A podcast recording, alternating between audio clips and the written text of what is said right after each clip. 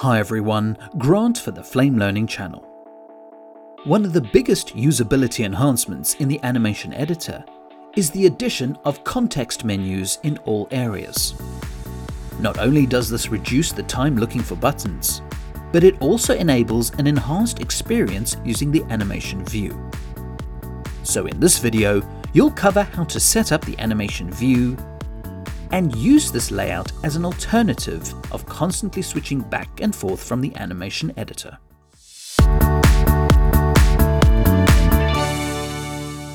When it comes to working with animation, you would normally switch to the animation editor to see the curves and the dope sheet. In most cases, this is fine. However, there is an alternative way of working with animation that you may prefer. Starting in the object controls, if you want to see the animation of a specific channel, you call up the context menu and choose Open in the Animation view. The view switches to the curves, and you can toggle the view mode to display the curves, dope sheet, and info view.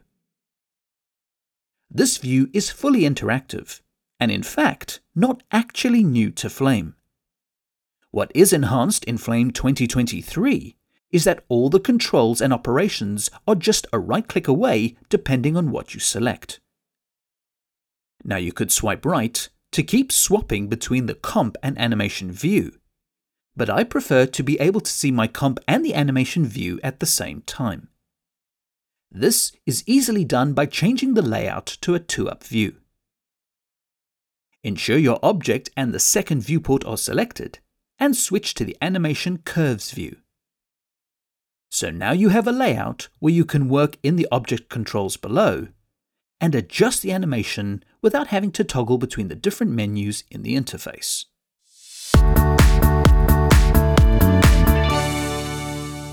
When working in the animation view, all your interactive functions are the same matching the animation editor. So you can select any channel you want to manipulate. And if you right-click for the context menu in an empty area of the view, you can adjust all the settings, including framing, filtering, and other default options. In terms of interacting with the animation, you can grab a keyframe or a bunch of keyframes and move them accordingly while the results update in the result view.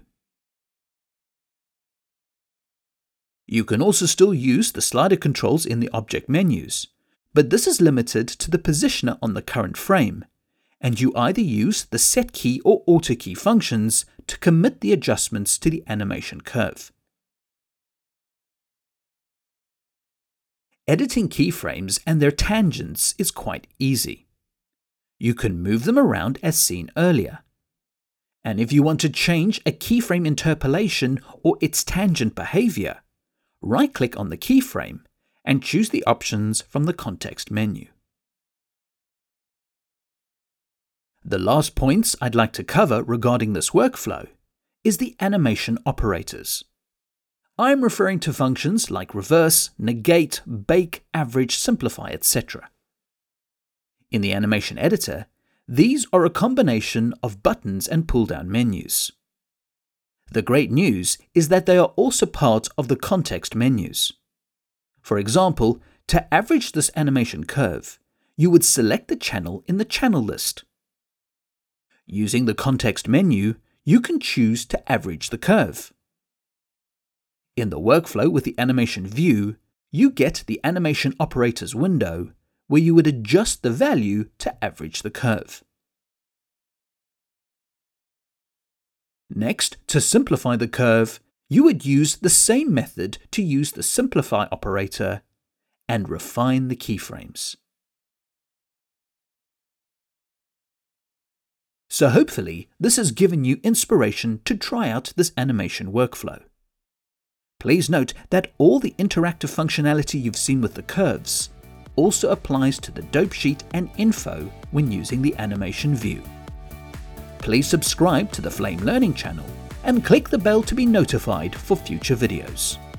Comments, feedback and suggestions are always welcome and appreciated. And thanks for watching.